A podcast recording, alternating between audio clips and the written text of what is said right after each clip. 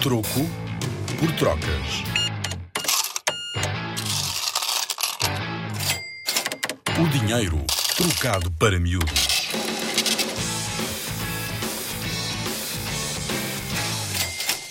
Qual será a maior moeda de ouro cunhada em Portugal? Chama-se dobra de vinte e quatro escudos e é a maior e a mais pesada moeda de ouro cunhada em Portugal. Pesa cerca de oitenta e cinco gramas de ouro e é quase do tamanho de uma bolacha Maria ou de uma medalha.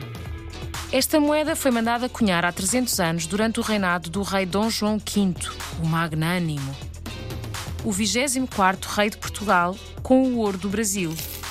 Para teres uma noção da enorme quantidade de ouro que chegava a Lisboa no século dezoito, só em mil setecentos e doze chegaram quase quinze toneladas de ouro.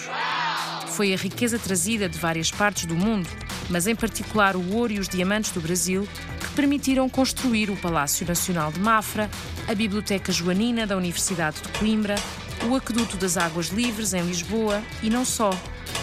O facto de o rei mandar cunhar moedas tão grandes era a forma de dizer a todas as pessoas que era um rei muito poderoso e rico.